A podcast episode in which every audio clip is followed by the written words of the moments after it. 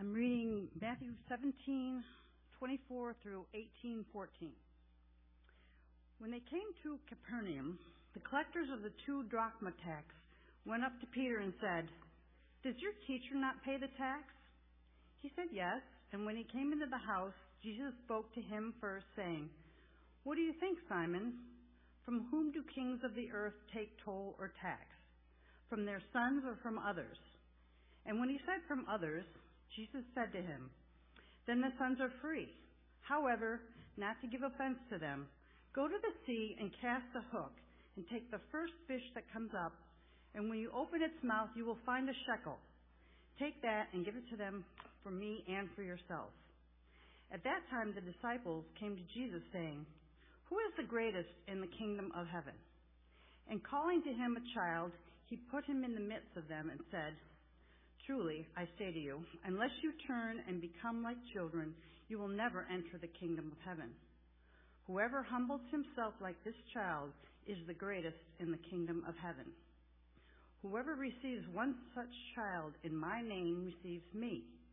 But whoever causes one of these little ones who believe in me to sin, it would be better for him to have a great millstone fastened around his neck and to be drowned in the depths of the sea. Woe to the world for temptations to sin, for it is necessary that temptations come, but woe to the one by whom the temptations come.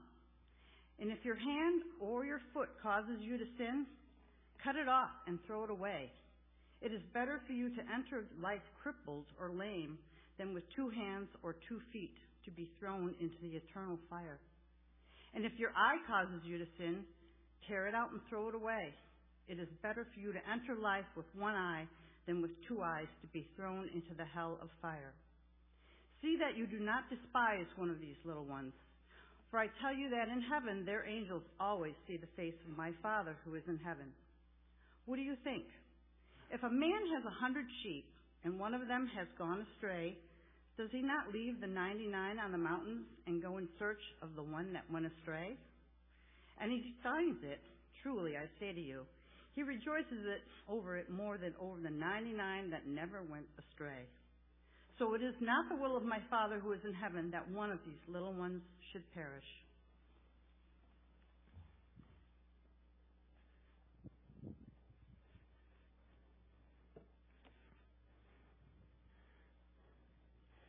Some of you have heard me tell before of the young woman who went to her pastor and said, "Pastor, I have a besetting sin and I need your help.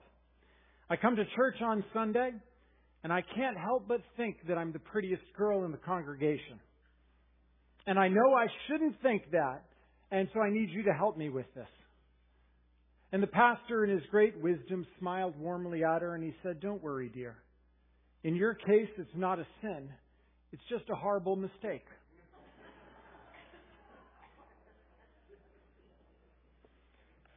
Friends, we all think more highly of ourselves than we should. I'm the prettiest girl in the congregation. I'm the person most concerned with holiness in this congregation. I'm the most gracious person in this congregation. I'm the most knowledgeable person in this congregation. Friends, this is called pride. And pride breeds comparison. And such comparisons cause division. Church family, understand that the greatest threat to the unity of the church will never come from out there. It will always come from in here. The greatest threat to our unity is not without, it's within. The greatest threat to unity is pride and the comparison that comes with it. So Jesus, who is the greatest among us? Now, in Jesus' day, just like today, people lived in a world of comparison, where, where they were always clamoring over one another to be the greatest, the most likes, the most followers, the most shares, the most invitations, the most celebration, the most exaltation. The greatest then, as today, was measured socially by social position.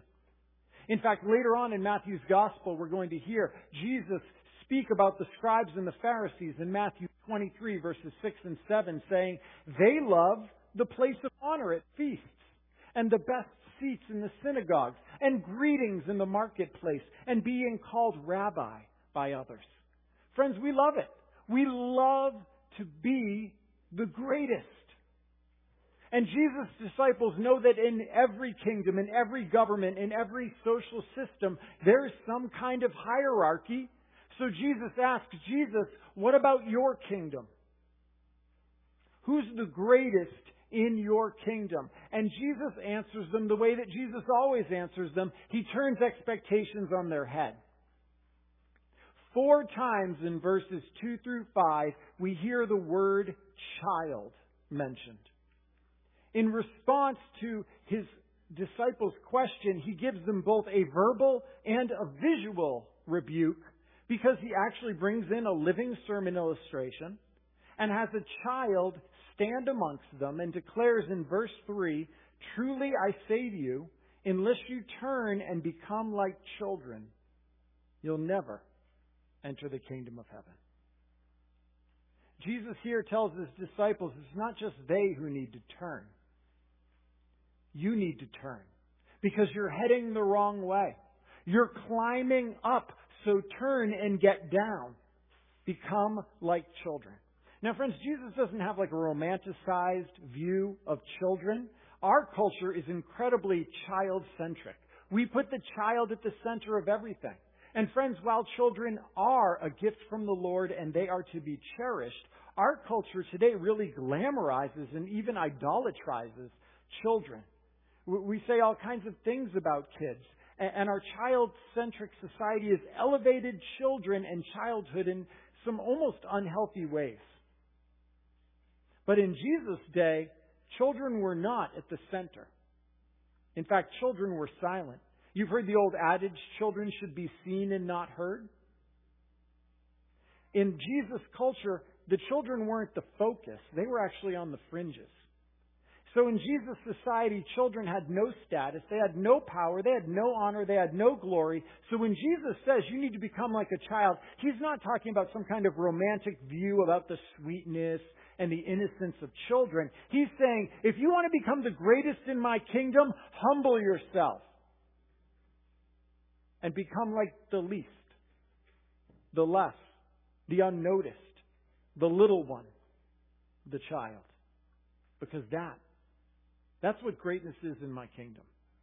And church, the truly shocking thing about this statement is just how serious we hear Jesus about humility.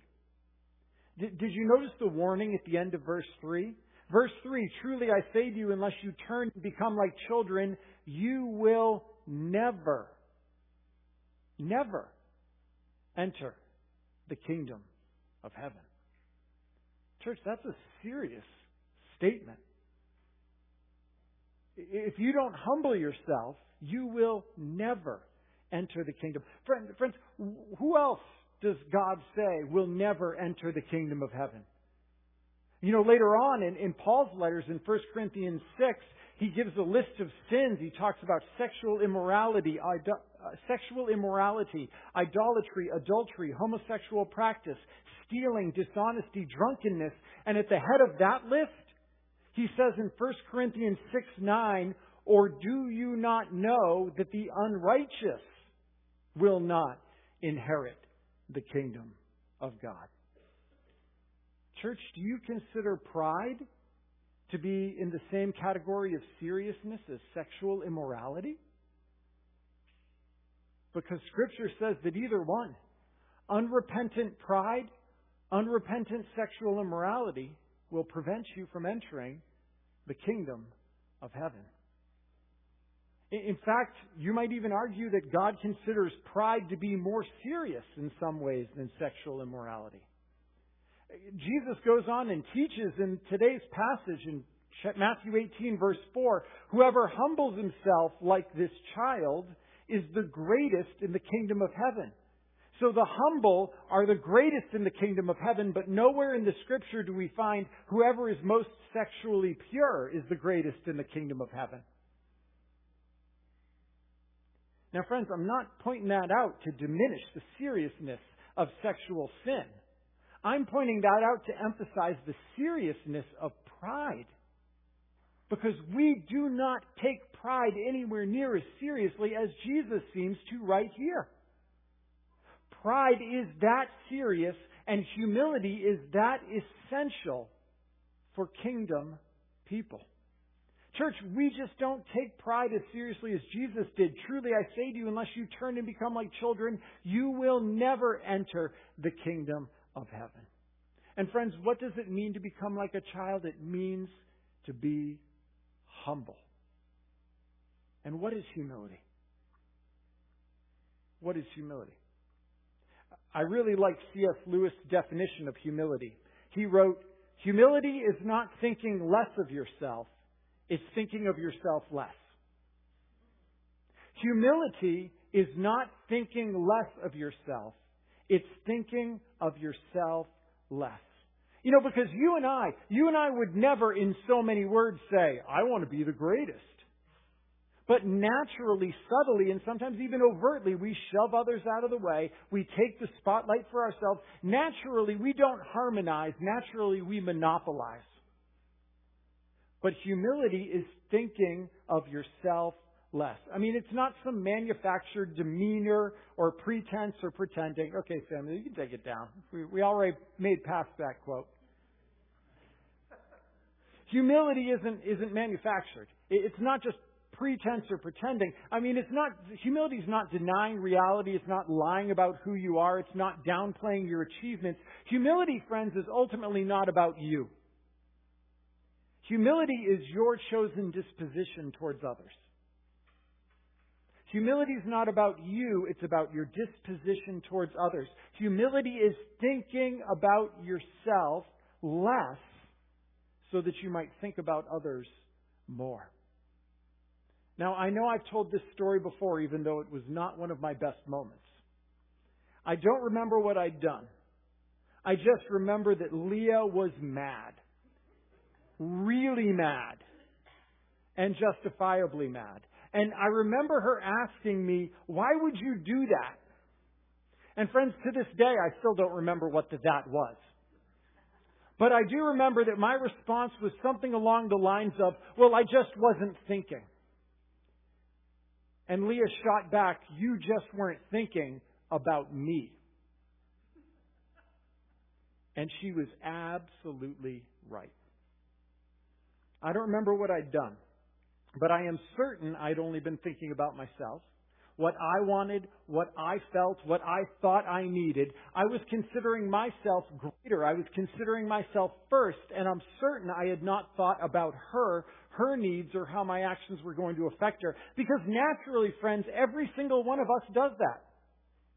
Every one of us thinks about me first, me greatest, because, friends, I am the greatest in the little kingdom that I'm building. It's not that way in Jesus' kingdom that He's building. In Jesus' kingdom, the one that He's building, the kingdom of heaven, it is not for those who think about themselves greatest, who think about themselves first. Humility is not thinking less of yourself. It's thinking about yourself less. And friends, even though they were really, really, really slow to learn, the disciples eventually got this. Because we hear the Apostle Peter much later on, near the end of his life, right? In First Peter chapter five, verse five, Peter says, "Clothe yourselves, all of you, with humility towards one another. For God opposes the proud, but gives grace to the humble." And friends, the word that Peter uses here, clothe yourselves, it was actually the, the word that you'd use for, for tying or girding on, like you'd tie on an apron, like a servant would tie on an apron. And so I imagine Peter writing this and thinking, just as I remember Jesus tying a towel around His waist so that He could serve us by washing our feet, so clothe yourselves, tie humility around yourself so that you can serve one another.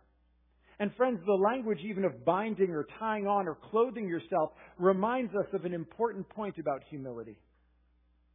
The humility with which you and I need to clothe ourselves doesn't belong to us. It's something we have to put on. You see, Jesus is not just calling His disciples to be countercultural. Jesus is calling us, His disciples, to be supernatural. Church, you must bind onto yourself a humility that is not naturally yours. You must choose daily to clothe yourself with Jesus Christ and with His humility and bind it on to yourself. Because humility does not come naturally to us. What comes naturally to us is pride. Me greatest, me first. Pastor C J Mahaney wrote in his book on humility, the real issue here is not if pride exists in your heart. It's where pride exists and how pride is being expressed in your life. And church, every one of us should ask the question, where is pride right now being expressed in my marriage? Where is pride being expressed right now in my relationship with my children? Where is pride being expressed in my online relationships? Where is pride being expressed in my face-to-face relationships? Where is pride being expressed and acted out in my relationship with my brothers and sisters in Christ? And then, church, we must daily choose to clothe ourselves with Christ and with His humility. O Spirit, come make us humble, is what we prayed in song this morning. Jesus, make us like children. Humble us. Humble us towards others, that we might not seek to be the greatest, but that we might become like the very least. Because Jesus is teaching us here, friends, that in the kingdom of heaven, little ones are a big deal. Little ones are a big deal. And Jesus moves from, in verses one through four, what you and I are supposed to be, church, to how we're supposed to treat one another, starting in verse five. Starting in verse five, He says, "Whoever receives one such child in my name receives me. But whoever causes one of these little ones who believe in me to sin, it would be better for him to have a great millstone fastened around his neck and to be drowned in the depth of the sea." Whoever receives one such child in my name receives me. Church, when you're evaluating someone for leadership, always consider how they treat children. When you're evaluating someone for leadership, always consider how they treat children, because children have nothing to offer. They bestow on us no status, no standing, no riches, no wealth. Children do us no favors, and in fact, they kind of expect favors done for them.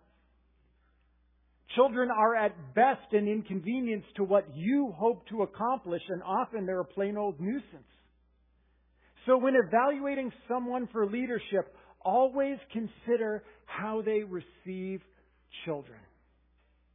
And church family, a couple months ago, a couple months ago, I put out to you the call because I was looking for men who were willing to do childcare on Thursday mornings during the women's Bible study. And church, do you know who responded to that call? Your elders did. Your elders. Church, the very men that you recognized and you charged to lead this church, to shepherd this flock, they weren't too important to receive children. I have watched personally Dan Smiley and Brian Vandenbrink and Charles Colson and retired Pastor Steve Burkett playing trains on the floor of our nursery with these children. They were receiving the least of these in the name of Jesus Christ. And church, you know what that says to me? You chose your leaders well. Whoever receives one such child in my name receives me. Now, we need to note that as Jesus continues teaching, He is making a subtle shift in these verses. He, he does shift from just talking about how we treat children in general to specifically how we're going to treat one another within the kingdom of heaven. You see, Jesus is concerned with how we treat the least of these in the kingdom. We see here predominantly in verses one through four the language of child. He uses the word child over and over again. But then shifting in verse six, we hear the phrase little ones. Verse six, verse ten, verse fourteen, little ones. And friends, who are the little ones to which Jesus is referring? In verse six, He says, "A little one who believes in me." A little one who believes in me. So this is not the first and the only time in Matthew's Gospel where he talks about the little ones to describe his followers. In fact, we heard him a little bit earlier in Matthew chapter ten, verse forty-two. He said, "Whoever gives one of these little ones, even a cup of cold water, because he is a disciple, truly I say to you, he will by no means lose his reward." And later in the Gospel, we hear, uh, we'll hear Jesus teach in Matthew twenty-five, verse forty, "And the King will answer them, truly I say to you, as you did to one of the least of these, my brothers, you did to me."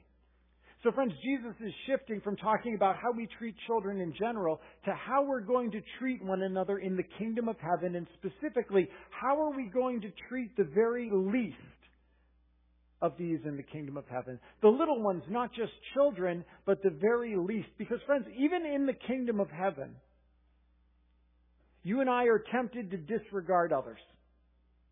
We are tempted to be blinded by our own perceived greatness. We don't consider others. We might consider them less than or little ones.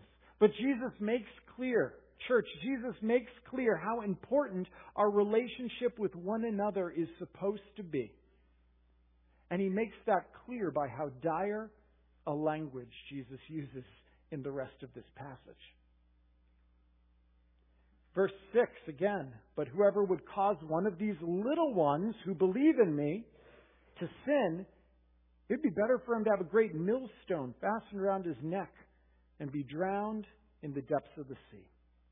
Now friends, the, the word here translated as "cause to sin" is the Greek word skandalizo, which is where we get our word scandalize. And it's that same word that's repeated multiple times. We find the word in verse six, verse seven, verse eight, and verse nine. Clearly, Jesus' concern is that we not scandalize, that we not cause to stumble, that we not cause to sin the little ones in the kingdom of heaven. Friends, it's the exact same Greek word that the Apostle Paul picked up later on and he used when he wrote to the Romans. In Romans chapter fourteen, verse thirteen, he said, "Let's not pass judgment on one another anymore, any longer, but rather decide to never put a scandalizo, a stumbling block, or hindrance in the way of another." And then he wrote later on in Romans chapter sixteen, verse seventeen, he said, "I appeal to you, brothers and sisters, watch out for those who cause divisions and create obstacles, scandalizo, contrary to the doctrine that you've been taught. Avoid them." Church, we need to be seriously concerned with how our words and our actions are affecting one another, especially the least of these. Because what Jesus is emphasizing is that the kingdom of God is not about me. It's about us. It's about him. Every little one in the kingdom is a big deal to God.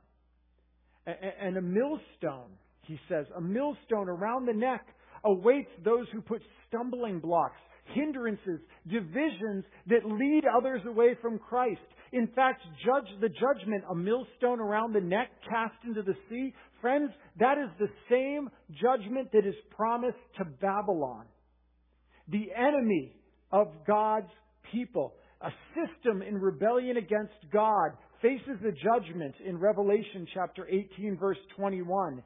"Then a mighty angel took up a stone like a great millstone and threw it into the sea, saying, 'So will Babylon, the great city, be thrown down with violence and will be found no more.'" The same fate of a world in rebellion against Christ is promised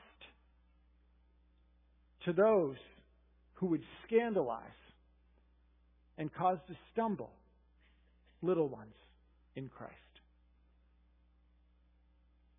Church, we have to confess, we don't take unity and our obligation towards one another anywhere near as seriously as Christ commands us here.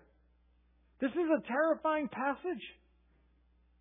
Friends, do we weigh our words that carefully? Do we consider our actions and the effect that they have on one another so earnestly? Church, we have to confess how callous we've become to sin in our midst and sin in our lives, and grieve how careless our words and our actions have become, how selfish our beliefs and behaviors have scandalized others, and how we have caused little ones to stumble, to sin, to walk away from Christ. And church, it should not be. And I wish Jesus would just let up, but He doesn't. And He continues in verses eight and nine. He says, if your hand or your foot causes you to sin, cut it off, throw it away. It's better for you to enter life crippled or lame and, than with two hands or two, and, or two feet and be thrown into the eternal fire. And if your eye causes you to sin, tear it out, throw it away. It's better for you to enter life with one eye than with two eyes and be thrown into the hell of fire. Church, understands this is metaphor, but it's not hyperbole. This is metaphor, but it's not hyperbole.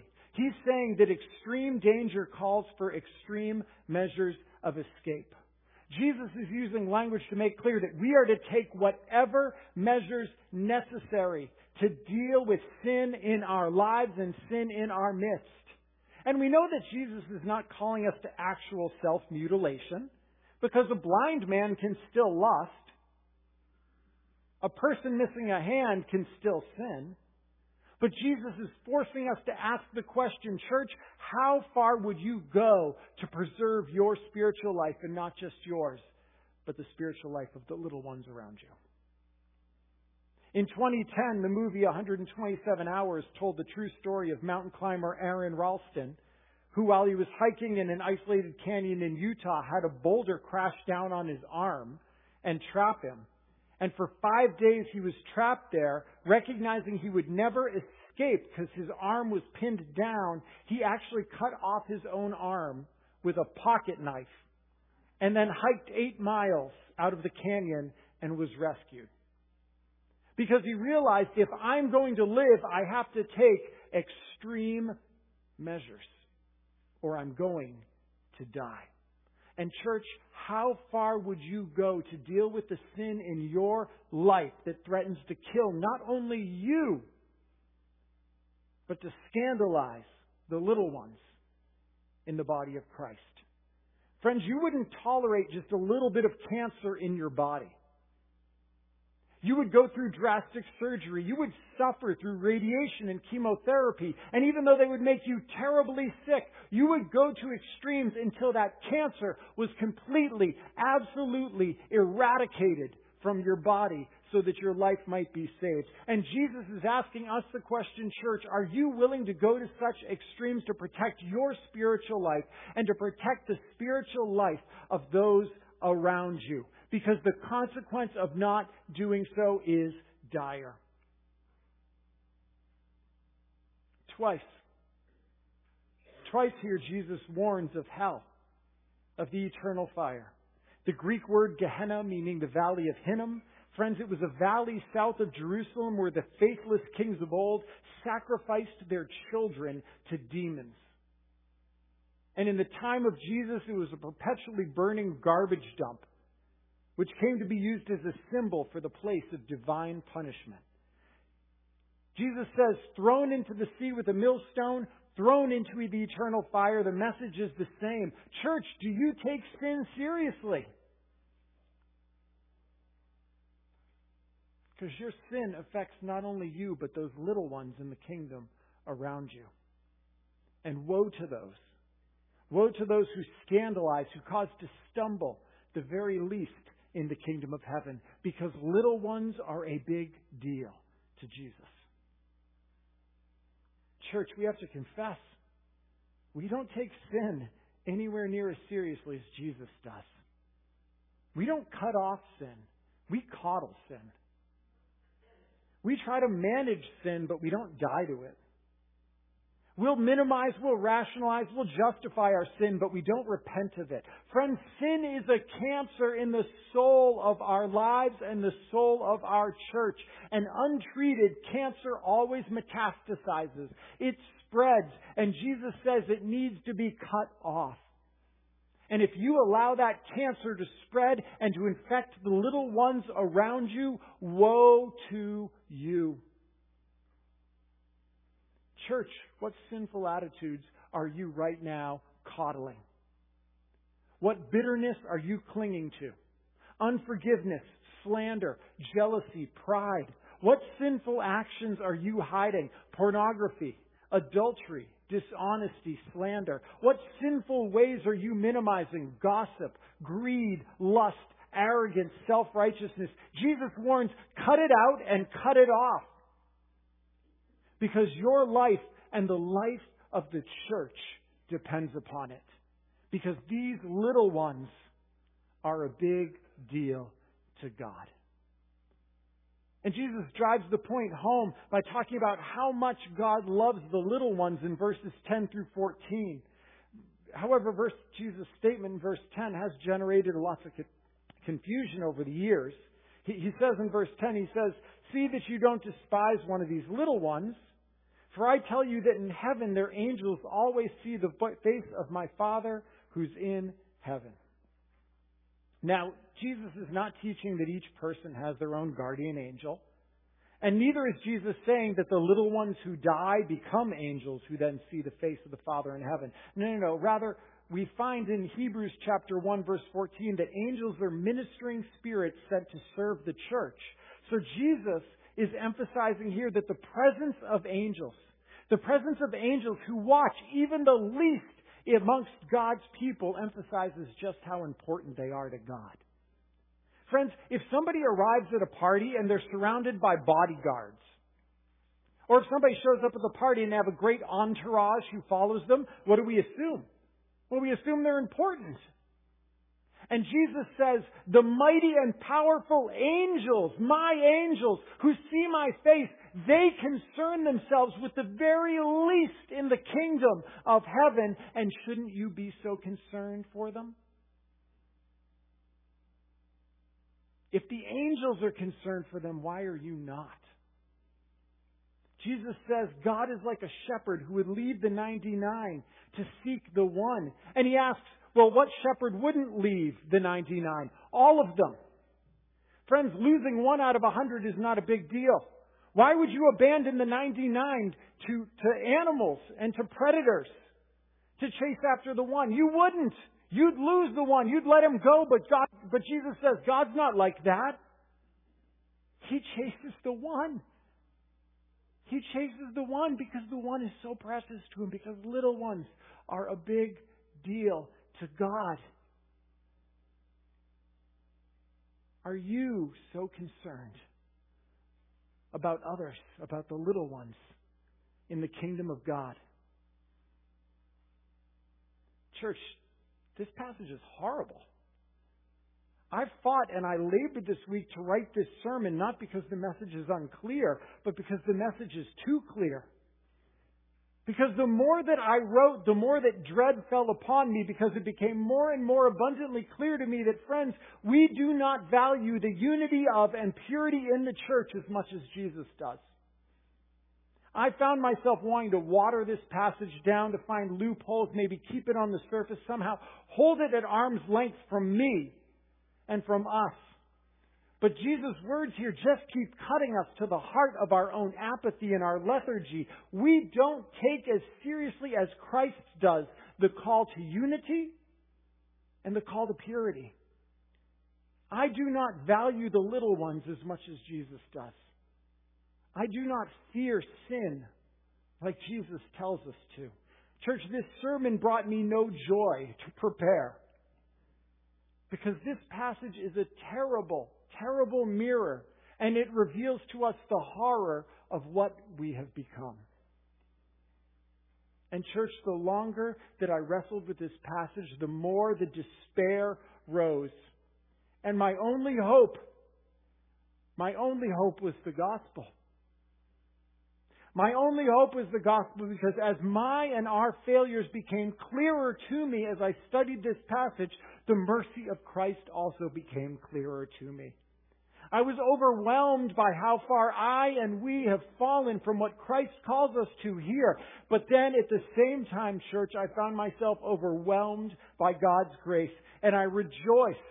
I rejoiced that we are about to come and celebrate together this meal.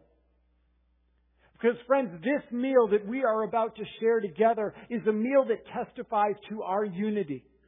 Our unity as God's people, because from the least to the greatest, we are going to gather around this table where God makes us one. We share one loaf. We drink from one cup. We are one body of equal value and equal concern. And more than that, this meal testifies to us of the purity of Christ. Friends, His blood has been shed that our sins might be forgiven. In His death, He took my guilt, my shame, my sin, my apathy, my self-righteousness, and Christ was cut off from life so that sin might be cut off from me. Church, this meal proclaims again what we need: the gospel. It proclaims the good news that little ones like you and like me are a big deal to Christ. Such a big deal that though we lambs strayed, He pursued us. And He gave His life to purchase us for His own. And He rejoices when we turn to Him. Church, this passage is a mirror that reveals how far short you and I have fallen. And this meal declares just how far down Christ has come for us. And it reminds us just how high Christ will bring us by faith, if you and I will trust in Him. So if you're here today and you've never put your trust, your faith in Jesus Christ and what He's done, friends, let this be the day. Humble yourself before the Lord, and He will lift you up. And church, let us ask the question, how is He humbling you right now? Where right now is He convicting you of pride? How will you love the least amongst us? Because little ones are a big deal to God. And church, will they be a big deal to us? Let's pray. Father, thank You for the table that we're approaching now. We approach it by grace. And we thank You for that grace, because we recognize that we have fallen short, terribly short. Oh, Father, we do not love one another the way that You've called us to. We do not value one another the way that You value us. And we certainly do not fear sin the way that You've called us to. Father, forgive us. Forgive us because of what Jesus Christ has done. And as we gather now around the table, unite us not just to You, but to one another. As we gather around the table, remind us of the forgiveness that Christ has come to bring us. As we feast upon Your body and Your blood, Father, strengthen us, that we might resist sin, that we might be transformed, and that we might become more like You, so that we too might love the least of these. In Jesus' name we ask this all. Amen.